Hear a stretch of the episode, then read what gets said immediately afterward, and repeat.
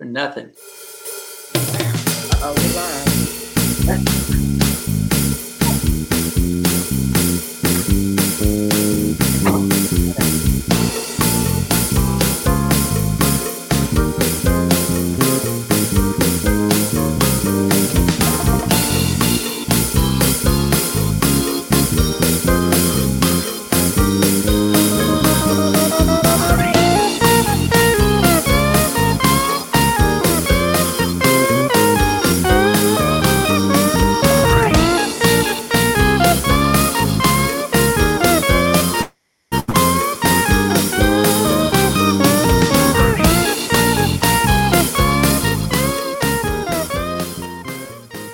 Well, hello, hello, hello. Welcome to Kernels of Truth, brought to you by Progress Kentucky. We have an important issue uh, episode for you this week. We are covering some big Kentucky political news with a Russian twist. Uh, we've got Doug Price coming correct with Doug Price is right, back after a too long hiatus. Uh, and we're happy to welcome Louisiana's founder uh, and leader of the Noir Black Chamber of Commerce, John Shaw Wu, to the show. Uh, we then close with a critical call to action. Uh, but before we get into it, are you ready to help turn Kentucky purple? Because we know our Commonwealth has some work to do. We're going to beat back the red wave of bad politics and policy from the GOP supermajority in Frankfort from about a dozen bills, uh, which are looking to put their judgment between your kids and their teachers, to cutting taxes for the wealthy while blocking investments in our Commonwealth we are going to need your help. Uh, if you want a Commonwealth that works for all of us, join Progress Kentucky. Uh, we don't make it too hard. All you got to do is follow us on Facebook, on Twitter, on Instagram, wherever you spend time on social media. Make sure to like and share and comment on our content. Join our Facebook group, Kernels of Truth, on Facebook.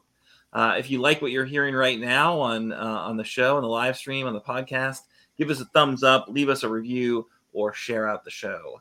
Really, give us a thumbs up help help us boost the algorithm so more folks get the get the message uh, and and get some truth about what's going on in Frankfort and across our Commonwealth. But uh, before we get into, let's check in with our co-hosts, wonderful wonderful folks uh, spending their evenings with you uh, here on the interwebs.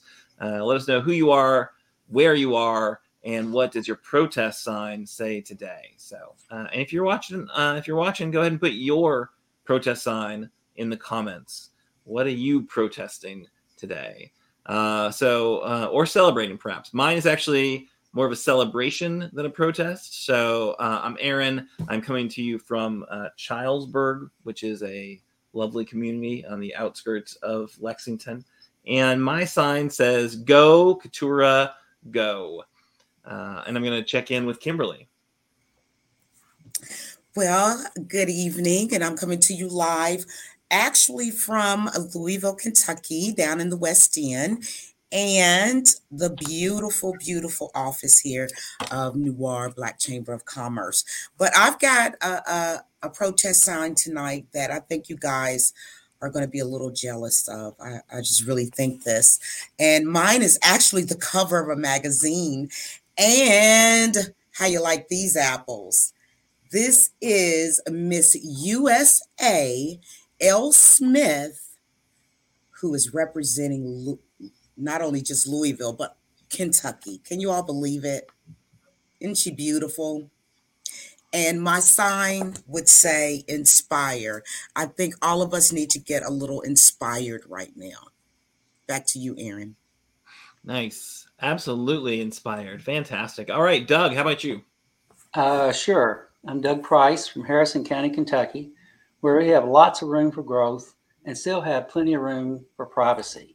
My sign says, I have an actual sign, please let the session be over soon. Well, Doug, Doug, I got new good news for you.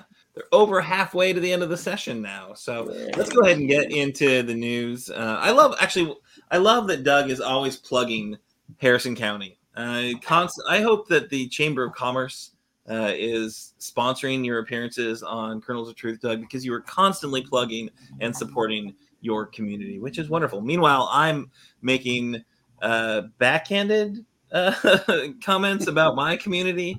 So Chilesburg clearly uh, you know, doesn't like me as much as uh, Harrison County likes you. I'm pretty sure. Um, Can I just say I've been holding this up? Yeah, what do you got there, Kimberly? That is, you all are like, okay, whatever. This this woman right here. Mm-hmm. This yeah. is Black History Month. She happens to be black, mm-hmm. and she is Miss USA. Okay, she's not just Miss Kentucky. She won the whole thing. She beat out all the other 49 girls. And I thought you all would think this was a hoot nanny because if you're looking at her, who is she representing? The team I don't like, University of Kentucky.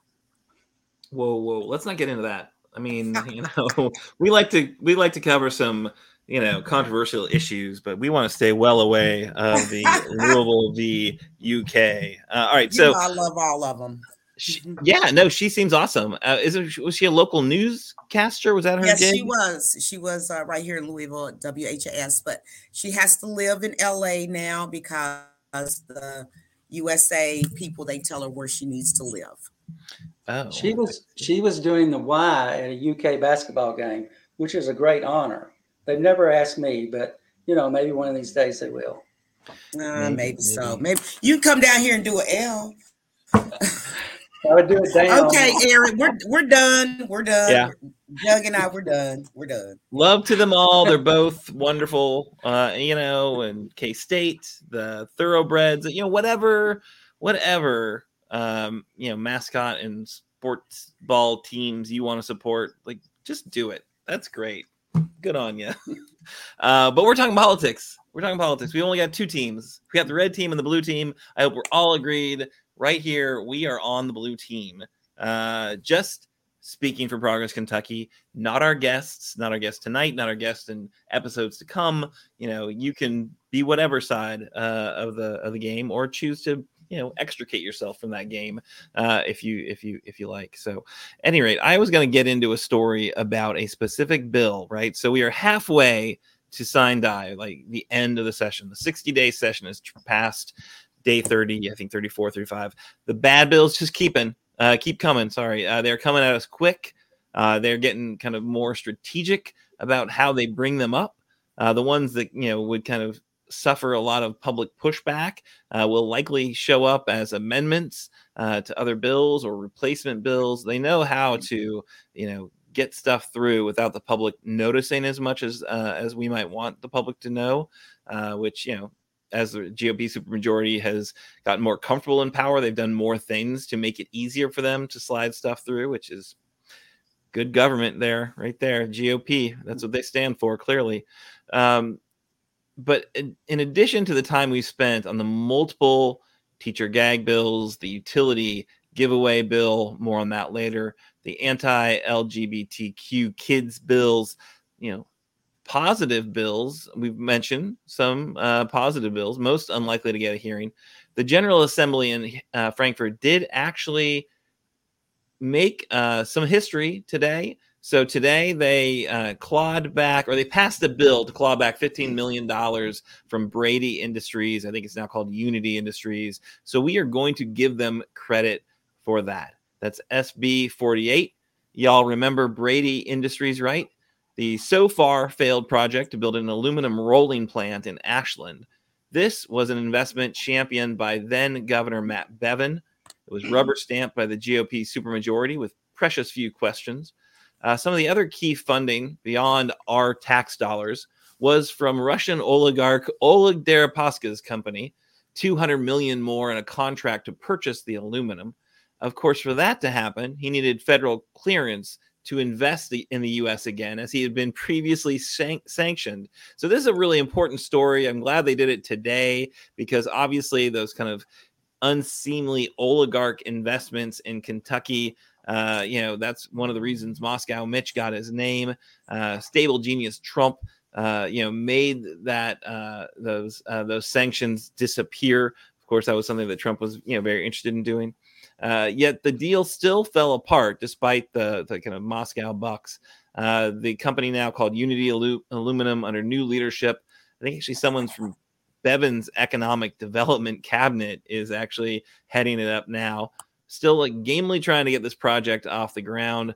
Good luck with that. As much as it would be great to have an aluminum plant in that area, uh, it seems like uh, this is not a great idea. Uh, the taxpayers, you know, want to get our money back before it gets frozen in the Biden administration sanctions on Russian oligarch resources, which of course is happening as we speak, as tanks are rolling into uh, Ukraine. Uh, that's obviously one of the the most, I guess, safest ways for us to respond to that aggression is to uh, to put sanctions in place. So I guess there was a there was a moment when it was okay to spend um, Moscow money in uh, Kentucky. That moment has passed. Uh, we will see what happens with Unity Aluminum. But wonderful to hear that SB 48 passed today uh, through the Senate to get that money back. Of course, it'll have to go through the House as well. I think it's unanimous. So it was, it was a very unifying. Hey, hey, they they earned the name Unity Aluminum uh, because they got everyone to vote to get try to get that money back. Fifteen million dollars. Hope to see it happen. Uh, all right. Any thoughts about Braidy Industries and this uh, Moscow money into our steel mill or aluminum mill? Uh, sure, I'd like to jump in and say a couple of things. You mentioned about uh, the Bevinites who have been on the board or involved with Braidy Industries. One of the guys who was, I guess, up front in the very beginning, Terry Gill, he was a former economic development secretary.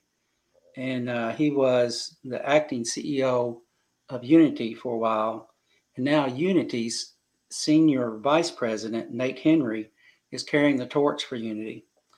And I don't have any figures to, to, to back this up, but just think about that $15 million, uh, people from Russia involved, uh, oligarchs, and all that, as opposed to Governor Beshear bringing in an American company, Ford Motor Company, and a multi million dollar uh, development in Kentucky.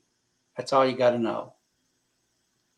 Yeah, a lot less uh, fly by night. Those Ford investments, you can actually bank on those becoming reality, as opposed to this kind of just grand scheme and uh, and you know seemingly it just always felt a little shady. You know, they spent more on their fence down there than they spent on the actual you know construction of the facility. Uh, really uh, shady stuff. All right, Kimberly, you want to you want to weigh in here, or do you want to uh, jump into your news under five? no, I want to I want to stop here just for a second. All right, absolutely. So we're hoping that a bill moves through where this company is going to give back to the taxpayers fifteen million dollars, right? Right. And and if they don't pay it, what happens? We get all their aluminum. No, you know, I mean, it's it's a it's a it's a long shot bill because I think if they yeah most you know, definitely, they, but they are pulling together their you know financing. They're still you know Bevin's leaders, uh, Bevin's former leaders are actively involved trying to pull this deal together. Uh, but of course, that's a little bit you know the fact that I think they've got till March or something like that to to uh, to to finalize their investments. Uh, and there's some interesting quotes from some of the leadership saying that, oh, we've been read in, we can't talk about it through non-disclosure because of non-disclosure agreements, but we're really hopeful that this uh, this deal will actually, you know, come to fruition and the plant will ultimately be built. Uh, so, you know, we'll see. You know, fool me once, you know, shame on you. Uh, fool me twice, uh, shame on me. Right. So I, right. I, I, I think it's highly unlikely that a Unity Aluminum will ever happen, or B we will ever get fifteen million dollars out of the company. But you know, the principle I think is well worth the vote. That's for sure. Well, um, my sources are telling me that all they do is just argue all the time and nothing gets done. I want to jump in here on one other thing. Um, several months ago, I did a segment on this Braidy Industries thing, and I don't, I didn't go back and, and look at the exact figures, but there were young people who signed up to go to a two to four year community college program where they were guaranteed jobs when they graduated from that program uh, 60 80,000 dollar a year jobs and then you know nothing all that just went away. Yeah, a lot of just disingenuous, really shady behavior from the folks who are putting this thing together. It is really, it's remarkable. You know, I think Doug, you nailed it. You know, earlier, the the Bevin administration versus the Beshear administration. You know, night and day in terms of how serious they are about you know their their uh, their efforts and what they're going to get done. You know. I believe that, and I, I just think it's uh, it's it's a pipe dream, so to speak, or what you want to call the cold dream. And I also feel like they just put these things out to make the constituency think that they're doing something when they need to be working together for middle class, poor, high, whatever the case may be, working for Kentuckians. That's why they're there. Period. And we're probably not going to get $15 million, but they need to find another way to do $15 million. But they're not going to do that. So uh, our best bet is to just to continue to uh, vote them out and vote in the people that are actually going to propel uh, the the things that we need. Actually, I mean that's the only only thing we can do. This is an election year, and I'm just going to say vote, vote, vote, vote, vote. That is the most we can do because this particular uh, circus in Frankfort is not going to change anytime soon until we get them out of there. And it's like what 25 of us, and what is it, 75 of them? It's not going to change. Back to you, Aaron. Oh yeah, no, I think you're right. If we want better leadership, we need to elect better leaders. It's it's that Exactly. simple. Uh, Yes. All right, so we've got. Speaking of uh, electing better leaders, I think you, you've got a couple st- or a story that absolutely speaks to that. But uh, yeah, so you've got your news under five. I think Doug's got his uh, timer ready to go. Uh, and I don't uh, trust him anymore either. You're I don't you're hard to trust Doug. You're hard to please. I think the last two, if not three, episodes of Kernels of Truth, you have come in under the timer. So like, there, no one's got their thumb on the scale here, Kimberly. Everyone's rooting for you. No one's no one's getting in your way. We're not cheating. We want I'm ready to start. Okay. Okay. So, uh, first up is the most phenomenal news that's going to make everybody so happy, and that we have a new state representative. Uh, Kat- Keturah Herron took the place of State Representative Reggie Meeks. And not only that, she is the first openly LGBTQIA plus state representative from Louisville. So, I mean, it was just wonderful. I went to the watch party last night at a hotel here called the uh, VU uh, guest house. Actually, it was just really nice. And um, so many people were there, uh, just giving her all the motivation, congratulating her, and celebrating Keturah Herron. And she was our guest last week. Am I correct, Aaron, on that? Yes, last week she got the very famous uh, Kernels of Truth bump. Got her right in, right into office. Uh, I think sure. you're running into my time, Aaron. you you asked me a question. You answer. so she is marvelous. She's she's been dealing. She has, I said she's been dealing. She has also been to Frankfort many, many times, going across the aisle, trying to make some things happen. She was with the ACLU. She had to give that up to become our state rep. The special election was yesterday. Although turnout was uh, dismal, she still won by a landslide. Only a hundred and something votes for the Republican, and over 1,900 votes for uh. And also, her partner was just as happy, and uh, Miss Hannah Drake was there. Her mother was just had tears of joy. It was a beautiful, monumental moment for all of us uh, in Kentucky to have her. And we know she's going to do a good job. Okay, second of all, I'm just going to run through these some things that are going on in Kentucky. First of all, right here in Kentucky, we always do it first, right? The Louisville neurosurgeons marvel at the first ever recording of a dying human brain. And you say, well, why is that news? Because they had to go through a lot of hoops and loops and and um, whatever you want to call it to try to get that done. And now it is recorded in history. Kentucky once again on the map. Second of all, Trump says that Putin is a stronger leader than President Biden. And you know what I think about that? And I think everybody out there is like, who the hell cares? Exactly. Next on the agenda is the Lexington Legends. In Lexington, they took the time out to um, honor and celebrate many of the athletes uh, that were Black and to celebrate them in Lexington. I think it was wonderful and great. They they're doing something like that here also in Louisville and uh, Bowling Green, I do believe. So that's my news in five. I mean, like, what's my time? What's my time? Oh my goodness. Three minutes and 19 seconds. Oh, and even and he took like 30 seconds of it. So I still got some more true. time. Like, what do you all think about there is now a recording of the first time in history there is an actual recording of a dying human brain.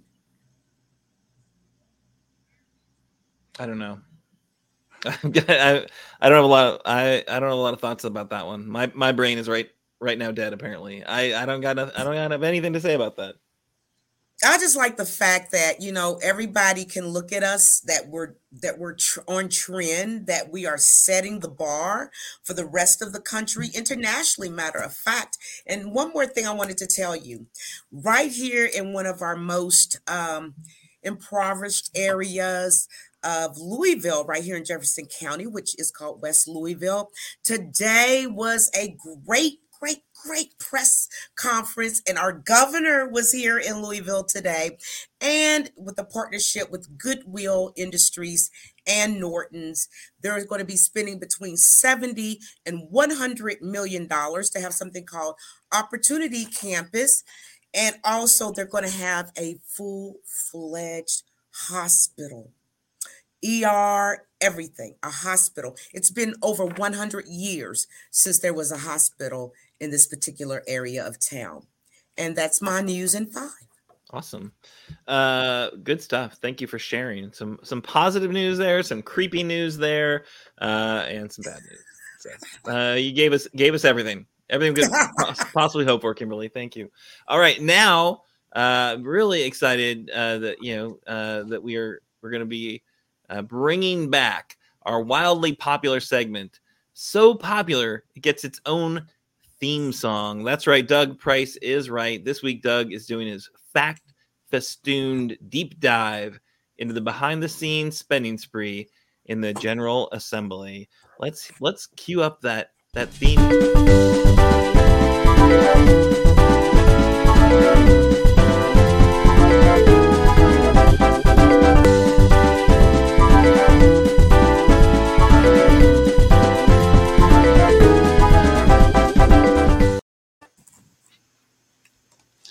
Welcome to another edition of Doug Price is Right, bringing truth to the people.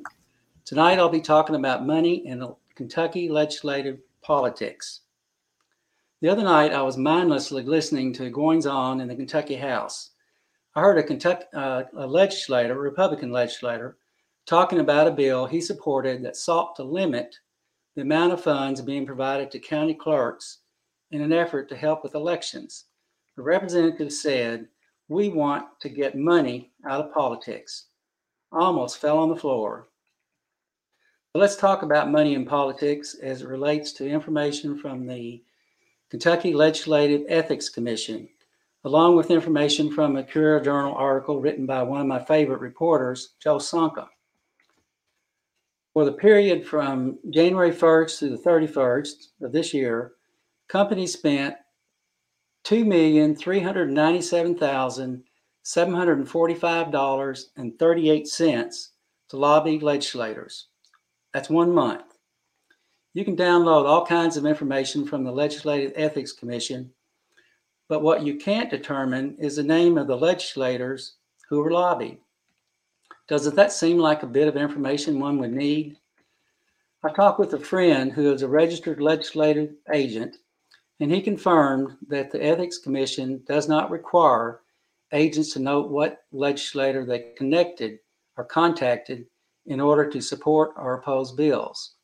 During the session, lobbyists must report the names of the companies, organizations they were paid to lobby for by the bill number monthly, and after the session every three months only by the topic they lobbied. I chose a bill that garnered some interest and attempted to follow the money. Representatives Dixon, Pfister, DJ Johnson, Lawrence, and Sharp co sponsored House Bill 447. This is a bill that provides a tax break for individuals who own and register airplanes in Kentucky. I was able to determine that North, Norton Healthcare paid money to lobby on this bill and possibly on behalf of a company called Air Methods Corporation. Air Methods also paid a lobbyist on a different bill. Missing part of the puzzle is whether or not the above reps were lobbied by either of those corps to convince the reps to write and or support the bill. I contacted the Ethics Commission to inquire about this, and the executive director, Laura Hendrix, stated that lobbyists or employers are not required by law to report which legislators they lobby. We know who proposes and passes the laws, so don't expect this policy to change. Again, over $2.3 million was spent in one month by corporations, orgs, nonprofits, etc. We have no idea of the names of those members who were lobbying. Kentucky League of Cities has interest in House Bill 297, which was a housekeeping bill filed on behalf of the Kentucky Public Pension Authority Board. An amendment filed on this bill, and I believe dictated by the Kentucky League of Cities, was approved by the House and sent to the Senate for action. How much did KLC spend to lobby on behalf of an amendment to this bill that is not supported by the KPPA? We know that in January, KLC spent $26,114 lobbying legislators. KLC was mentioned on the floor as being an org that lobbied in favor of an amendment, one that I ardently oppose along with many other retirees of the Kentucky state government. The system is stacked against we the people in the favor of those with money. Here are some of the other top spenders in the month of January 2022. Kentucky Chamber of Commerce, 41,000. ACLU, 39,000. Kentucky Hospital Association, 37,600. Altria Client Services, almost 25,000. And Pace-O-Matic of Kentucky, 20,500. The one you don't recognize in this list is Pace-O-Matic. This company manufactures a game called Burning Barrel with cash rewards. But critics say it's virtually indistinguishable from casino slot machines, which are illegal in Kentucky. According to the Kentucky Lottery Corporation, there are now at least 1,245 Pace-O-Matic type machines in 317 retailers across 66 counties in Kentucky. Will that 20,500 buy legislation? My best guess, stay tuned. The bottom line, it's all about the money. Businesses do not spend millions of dollars and expect nothing in return. Back to you, Aaron. Uh, thanks, Doug. Uh, some big figures, some uh, clearly some significant investments are being made behind the scenes in our legislature to to seal the deal and win the day on, on the bills that these guys are carrying for them. So really, um, you know, and I think I think it's pretty clear that our part-time legislatures uh, are not doing the heavy lifting on a lot of these bills, right? I think the quotes, and if you t- hear them talk about the bills, it's rare that they, you know, have put a ton of scrutiny. Some of them have expertise they built through the years and are really passionate about what the issue areas they work on. but a lot of times it just seems really clear that the kind of right lobbyists got to the wrong legislature and uh, legislator, and just you know they're putting it forward solely because of, you know who who asked them to do it, not what that bill would do. All right, so I think we are now really excited to have our, our guest join us. Uh, hopefully, uh, ready to go. We've got uh, a, a, really, I think, an interesting. You know, we're kind of taking a step away from the activism and politics uh, and into kind of some other ways that folks can have impact in their community uh, to make things better across our Commonwealth. Uh, and to to have that conversation, we're going to bring on John Shaw Wu with the Noir Black Chamber of Commerce. Uh, to hear a bit about him and his work there in Louisville, and actually, I think actually the the Noir Black Chamber of Commerce is uh, is more of an even a national organization as well, but some really firm firm roots there in Louisville. So, uh, John, thank you so much for joining us this evening. Yeah, Aaron. Uh, special thanks to you and Kim and Doug uh, for asking me to come on the show. Uh, and so, you know, I'm happy to come on and talk about Noir Black Chamber of Commerce. Uh, Kimberly Cecil Jones is actually a member of the chamber.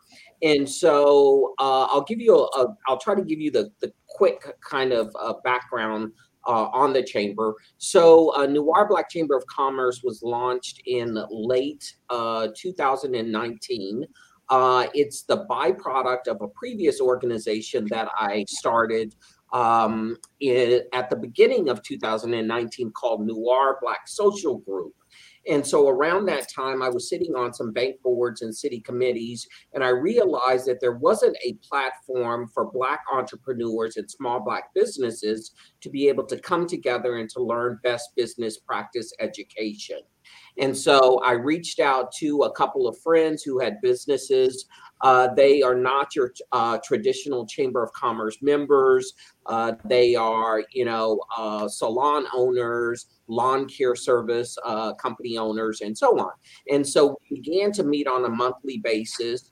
Uh, and each time we met, we had a different speaker who would come and give uh, a speech on different types of business uh, uh, education. It could be on marketing, it could be on uh, hiring, and so on.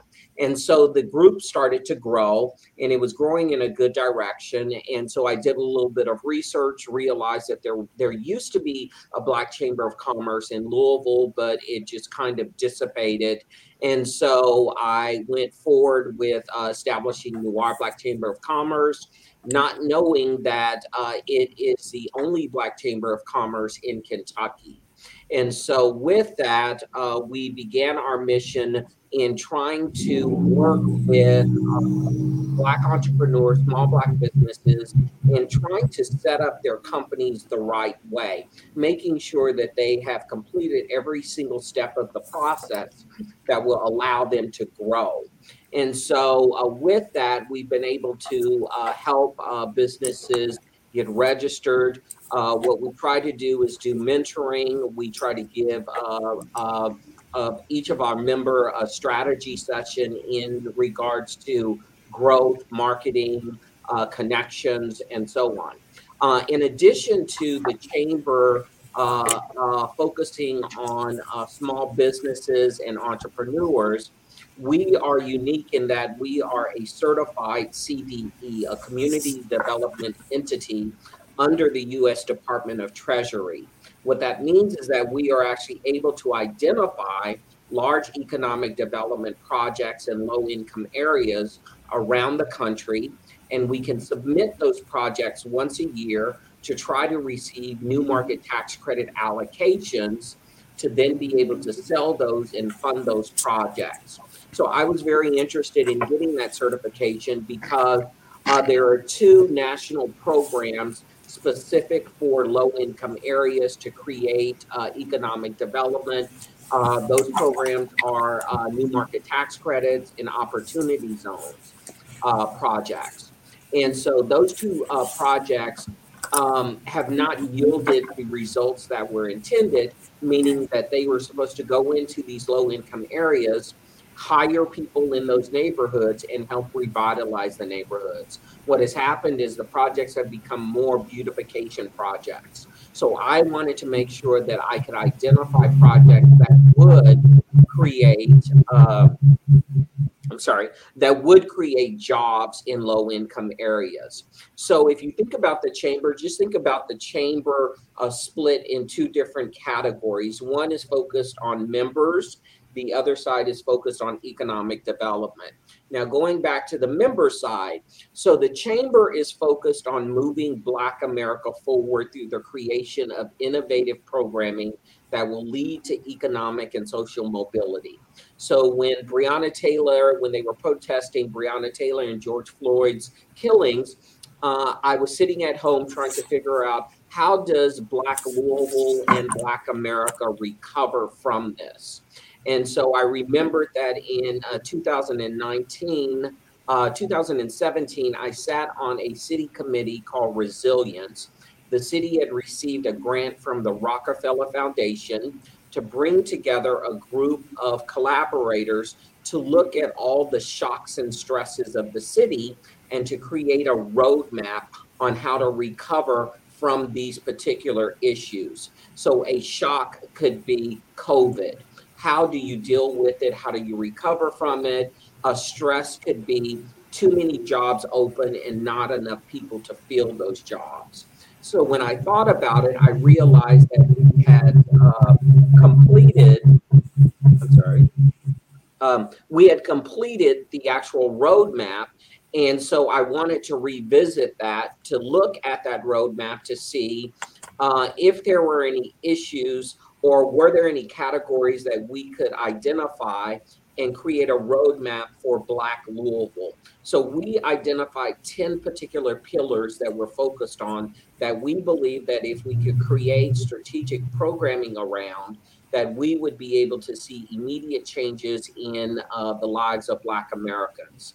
So the first four pillars are focused on business education. So how do we create programs uh, to uh, assist Black entrepreneurs to start, small Black businesses to grow, medium sized businesses to sustain through federal contracts? And then how do we help Black corporate professionals rise within their organization? The next six pillars are focused around community, which we consider root causes. So, for years now, the federal government and uh, nonprofits have been putting money towards symptoms, but they haven't been addressing the actual root causes, which, if they did, it would eliminate all of the symptoms. So, with that, we identified the first uh, pillar, which is focused on Black community trauma. So, there is no national Black community trauma platform where Black Americans can learn how to identify, work through, and move past trauma. The next pillar is focused on moving our Black teens towards higher professional careers. So, how do we move them towards becoming doctors, lawyers, engineers, business executives? The next pillar is focused on how do we capture those non college bound Black teens and move them towards job training and apprenticeship programs before they get lost in the system after they graduate from high school or they receive that GED. The next pillar is focused on welfare reform. So, how do we bring entitlement recipients? I'm sorry. Uh, uh, I don't know if you can still hear me, but uh, how, how do we bring uh, entitlement recipients to the table with lawmakers to say entitlement recipients need the option to either enroll in a two year college for free or enroll in a job training program. So as they graduate and make more money, then their services are dwindled down.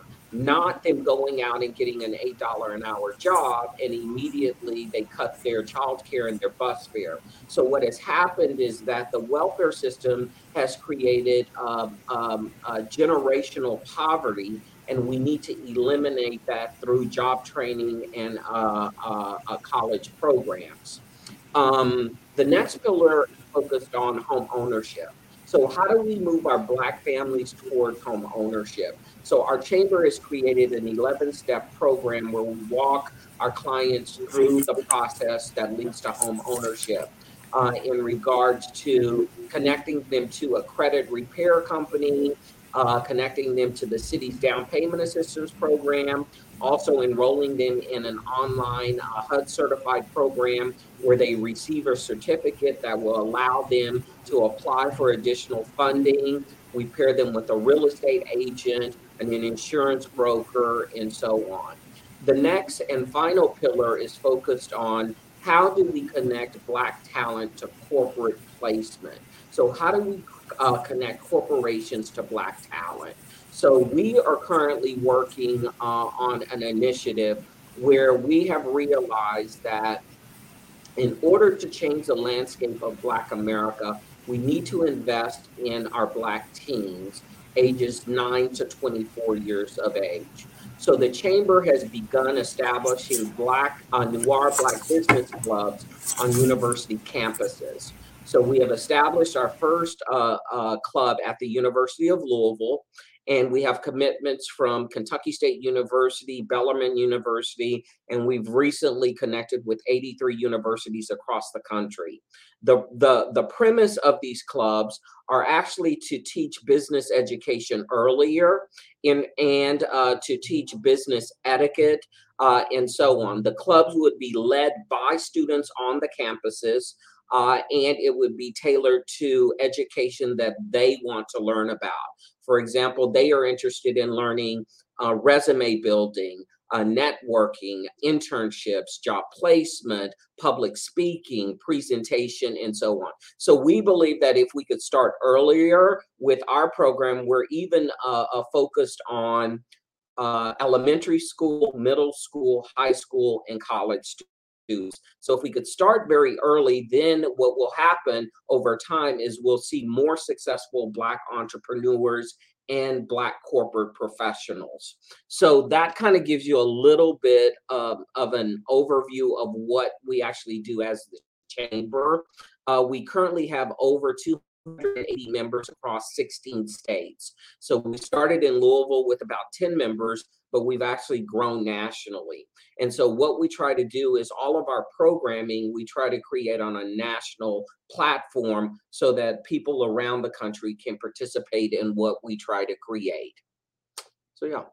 That's fantastic. Uh, and that was just the introductory question. So, uh, yeah, uh, John, you clearly are very passionate about the work you're doing. It's a lot. The pillars and programs sound very impressive. You know, I think that it's wonderful to hear because the need is absolutely important. I found some just statistics from the Brookings Institution talking about there are uh, 124,000 black businesses which accounts for about 2%, just over 2% of the employer businesses in the country, but black folks in our country are about 14%, right? So if black business ownership kept pace with, you know, the actual you know amount of folks in the population, uh, there would be about a, almost a million more black businesses in our country. And currently, black businesses bring in an average revenue of about a million dollars compared to about six and a half million dollars for non-black businesses. Uh, if black businesses increase their average revenue to the level of non-black businesses, it would actually increase total revenues uh, from those black businesses through those black businesses by 676 billion dollars. Uh, so you know the amount of you know economic activity that you know groups like yours could be inspiring or helping to inspire and, and, and, grow is really staggering and i think you know i'd love to hear your thoughts about you know the, the links between kind of civil rights and, and kind of the economic you know economic change and, uh, and, and and social change and how those two things are inextricably linked uh, and kind of your commitment to, to helping level level the playing field yeah. So what I would say about that is I, I kind of get the feeling that the federal government and a lot of entities are kind of rushing uh, the black population towards uh, starting businesses and and so on. But what I would say is that, and and and I usually just tell this tell people just straight out that you know based on on my experience, what I've realized is that we as Black people are not great at business.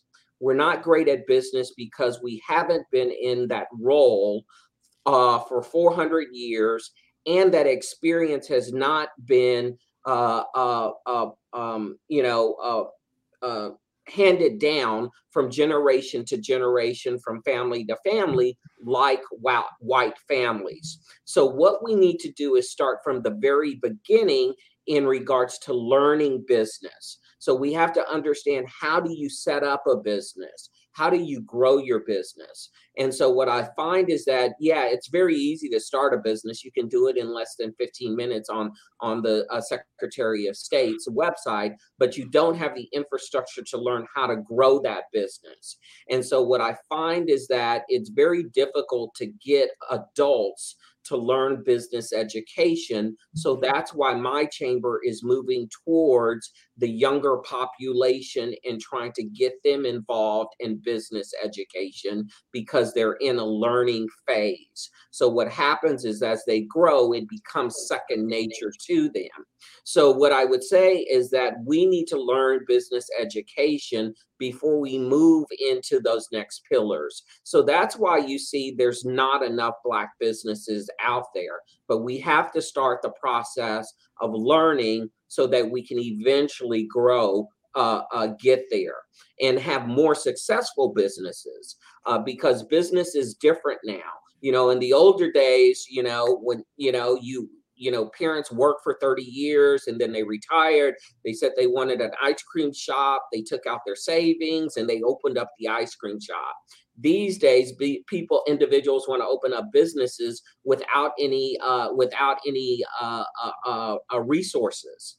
And so that's very difficult because you can't open up a business without having any any uh, in, any money you have to buy business cards. You have to have a website. You have to register your bit your your company. You have to have insurance and all of these. So what i find is that once you go through all of the preliminaries of what you really need to start a business sometimes it really scares people because it's a lot that they didn't really think about and so those are basic things that you have to have in order for you to be prepared to be able to move to those, those next steps. So, yes, there are government contracts out there. Yes, there are a lot of companies that want to deal with black businesses, but the the problem is is that we are not ready to take on those contracts and to move into into those uh, those arenas. Sure, there are some black businesses because there's some exceptions to the rules.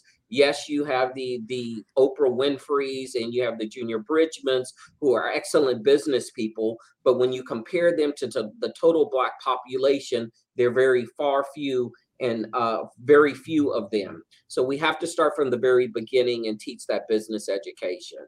So uh, with that said, I hope I answered your question. Yeah.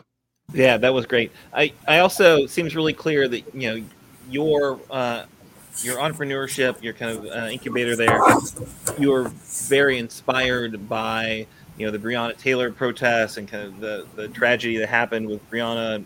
Uh, you know, how specifically did that kind of eh, you know how did that compel you uh, to change what you were doing with uh, Noir Black Chamber of Commerce? Yeah, so so I think I think that with uh, the Breonna Taylor uh, protest and uh, um, what had actually happened was, in the end, it ignited Black America.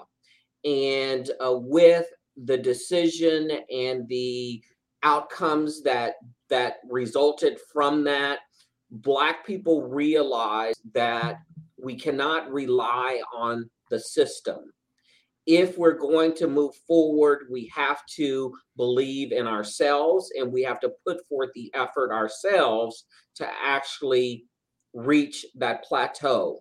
And so I, you know, we saw a lot of energy. We saw a lot of, you know, new types of businesses coming about.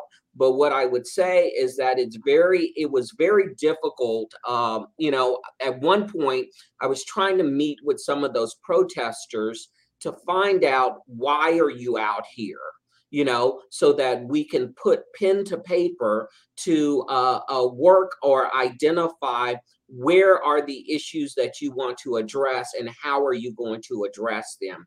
The issue was no one wants to put pen to paper everyone has an idea, everyone wants to protest, but they don't want to come up with a strategic plan on how are you going to get there? How are you going to strategically move through the system to try to get the changes that you actually need? So, you know, so yeah, you know, I wrote an article that, you know, you know, we there's a lot of noise but there aren't very many people who are really uh, ready to put in the hard work uh, to uh, make those things happen. That that I think makes a lot of sense. And Nate uh, Nate from our our crew uh, has a similar you know appreciates that that perspective for sure. I guess uh, one thing I'd like to just ask you about, and then I'll throw it to my co-host. Uh, the Biden administration has put forward the Justice 40 uh, which basically means that every you know all federal dollars are going out in the community. And of course, with the infrastructure law, with you know the American Rescue Plan, a lot of federal dollars are going kind of out into the communities. Uh, and their commitment there is that at least forty percent of those are going to be going into environmental justice communities, uh, communities of color that you know are battling other uh, you know kind of public health threats uh, because of their you know lo- location proximity to you know uh, to sources of pollution et cetera. Is that something you guys are wrestling with? Are you thinking through strategies to kind of engage in that space? Or uh, or you know what's your kind of what's your thought process process around the justice 40 initiative? Yeah so our chamber is really focused more on the educational part.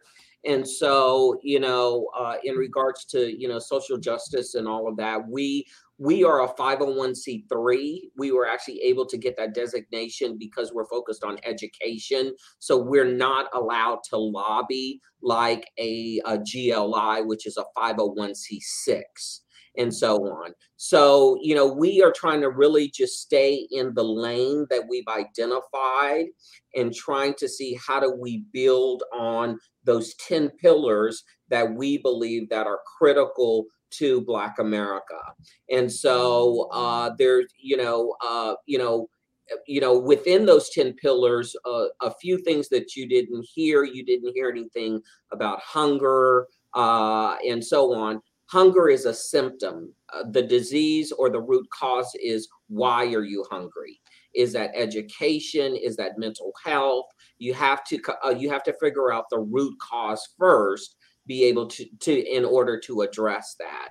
And so you know um you know so so we we're not really kind of focused on that. I will say that with uh, the rescue plan and all the funding that was released for uh, to try to support businesses and so on um, um, i think those funds actually and this was my opinion was I think more black businesses closed than they were saved. Uh, and I realized that because there was a, such a rush to just get money out and to get money out to anyone.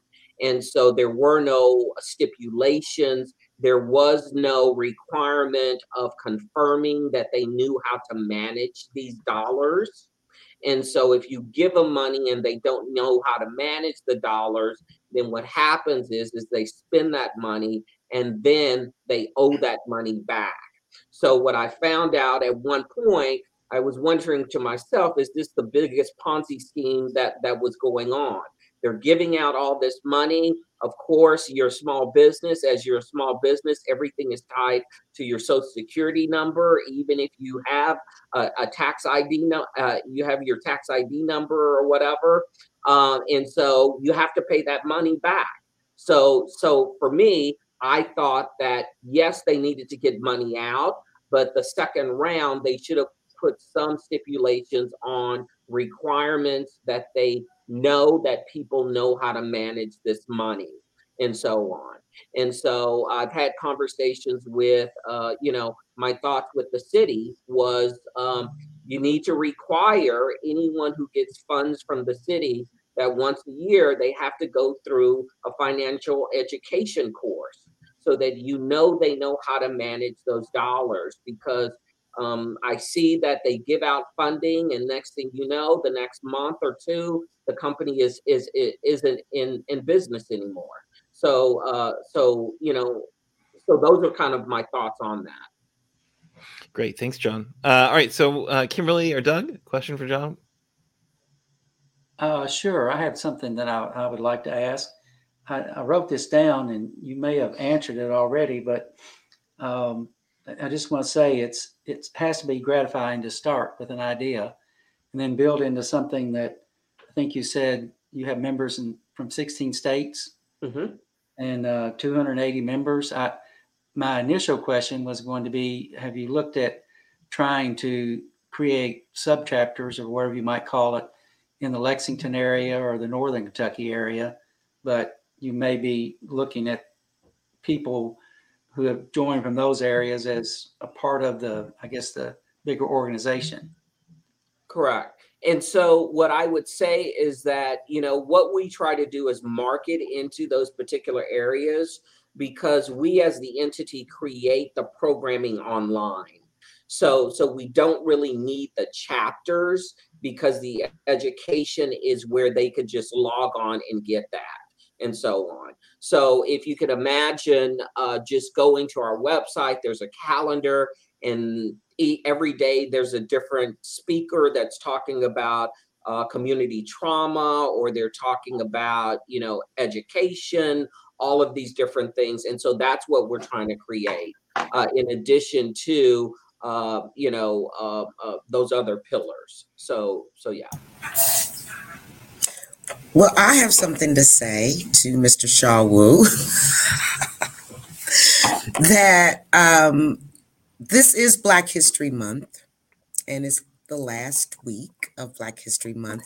And I thought that we would go out with a bang because Mr. Shaw Wu has developed um, this program, this chamber, and it has greatly uh, given all of us that are involved education, ideas to be more creative. And not only that, he challenges us as well and holds us accountable, which is always key. So, to me and to so many other um, people around this country, they really, really think of John Shaw Wu as a hero because this is something that was totally needed. Yeah, I'm uh yeah, I need what? a raise, John. Yeah. yeah I was I don't, no, I don't seriously. Know, I don't know about that. I don't know uh, about that. So yeah. I do communications, community ambassador, uh, and I'm also John's executive assistant. So um, no, but honestly, being very, very transparent with you, it's true what I'm saying about him.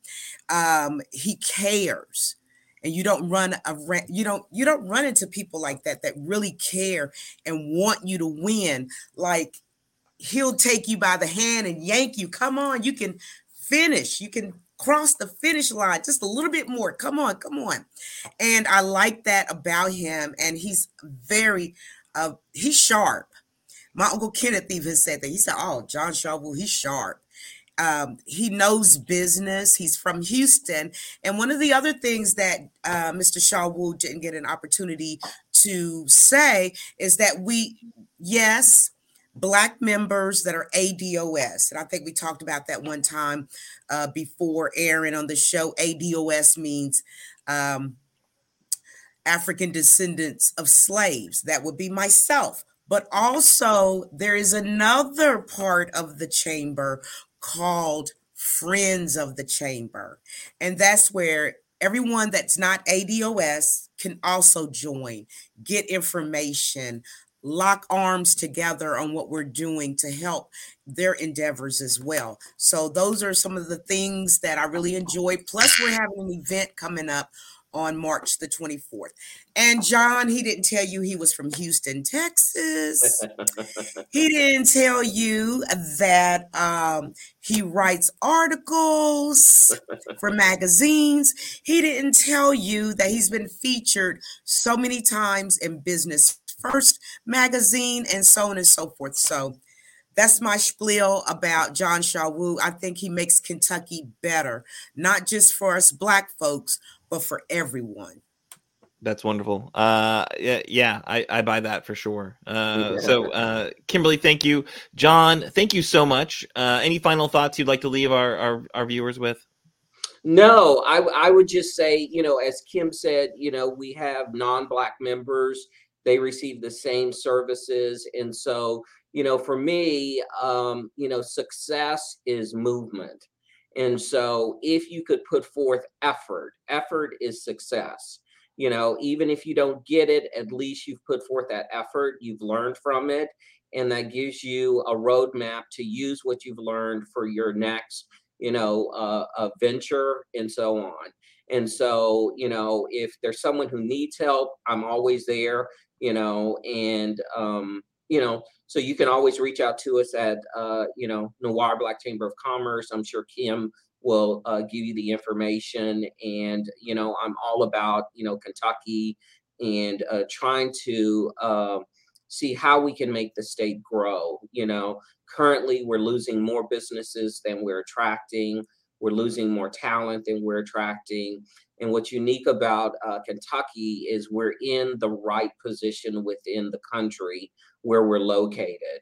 And so we're uh, the living here is still affordable. Uh, and I think that it, it's a great place to live. We just need to increase our uh, middle class, and I think that's one of the issues is that we don't have a large enough middle class. And so I'm hoping that you know our legislature will look at um, uh, eliminating uh, some of the taxes uh, in uh, so that we can compete with Tennessee income taxes and so on, so we can compete with Tennessee and Texas and all of those states that are gaining so many companies uh, while we're actually losing them. Um, also, um, we also have to figure out our retention problems. You know, Louisville has a retention issue. We lose, we we graduate a lot of students, but they leave here. So the question is, is what is missing? And so uh, I've been uh, working with a few people trying to figure out what is the next industry for Louisville.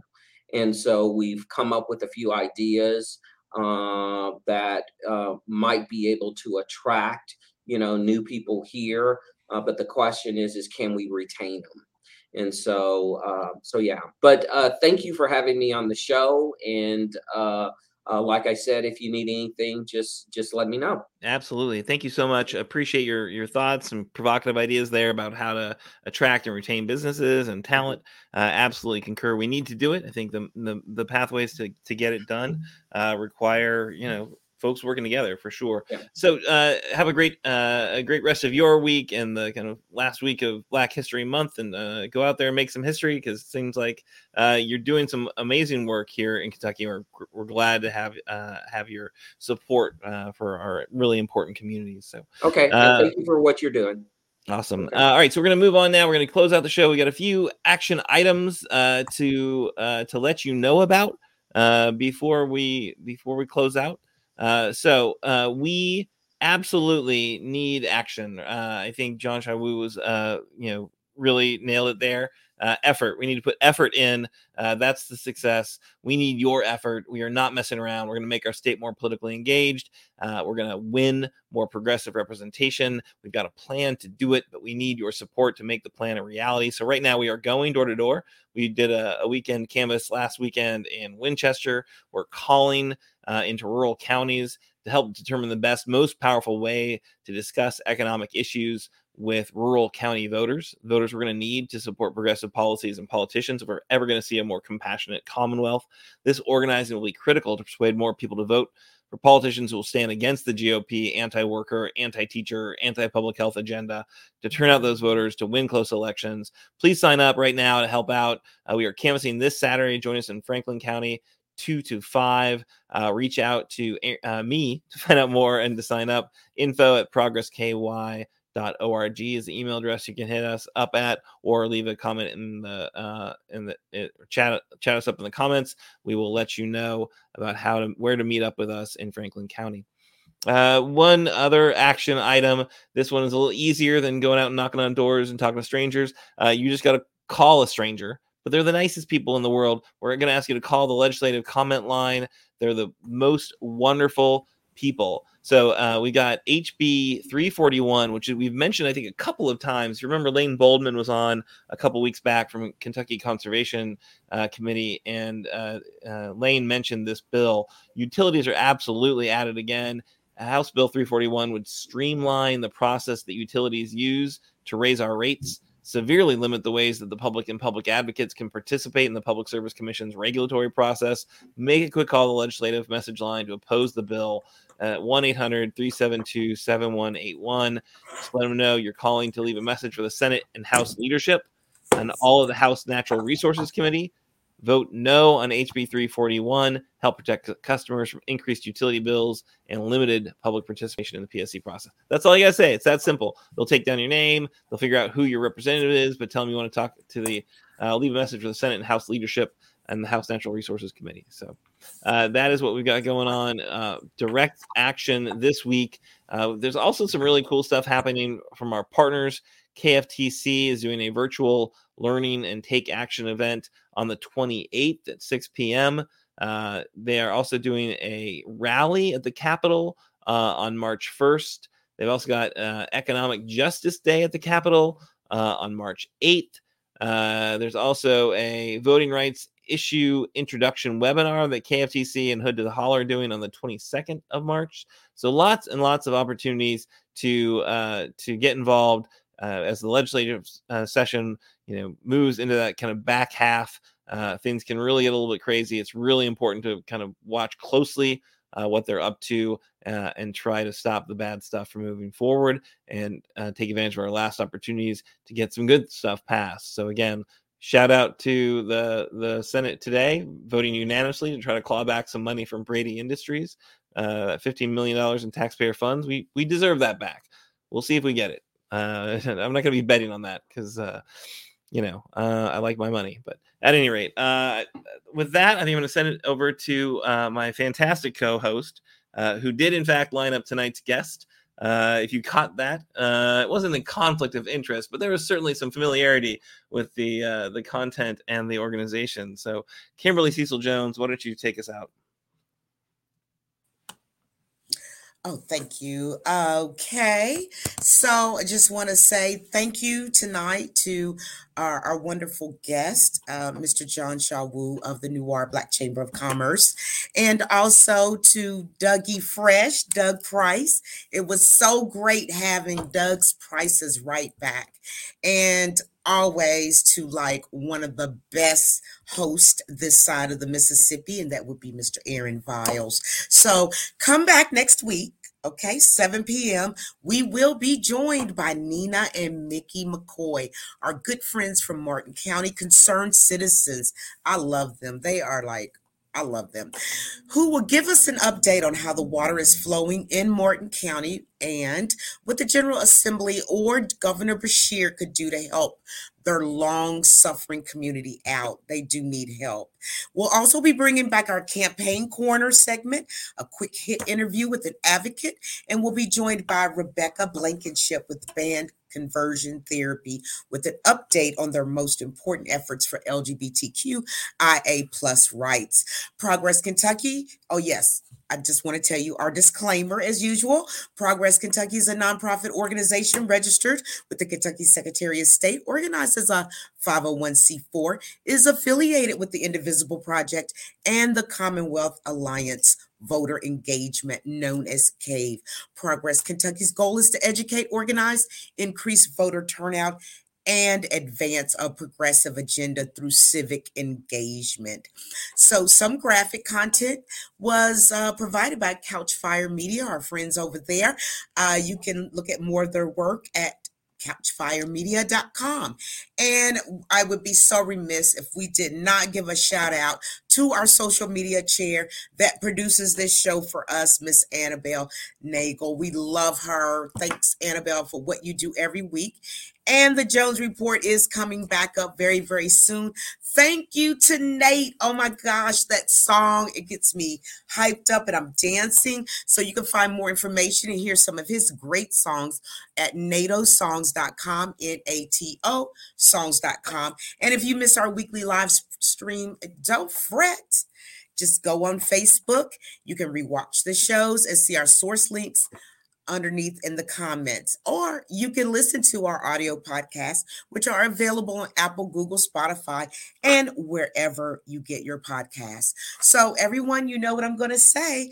Do something nice this week. It doesn't cost you anything to have a smile for someone, call someone up, text someone inbox someone, say, Hey, I was just thinking about you. I don't want anything from you, just thinking about you, sending positive energy your way. So do it. And until then, same bat channel, same time. See you next week on Wednesday. Have a good week.